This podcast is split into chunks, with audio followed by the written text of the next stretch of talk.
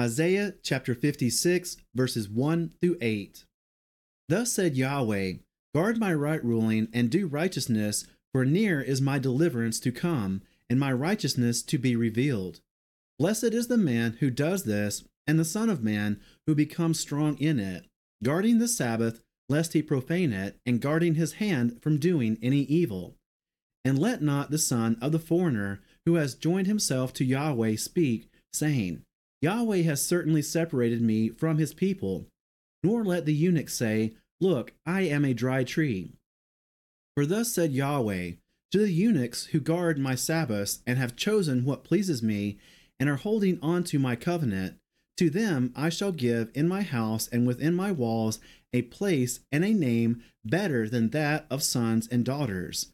I give them an everlasting name that is not cut off.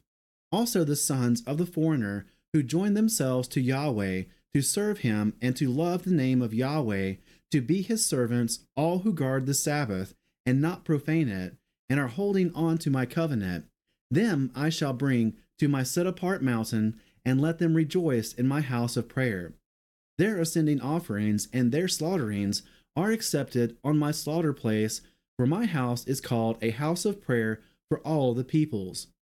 The Master Yahweh, who gathers the outcast of Israel, declares, I gather still others to him besides those who are gathered to him.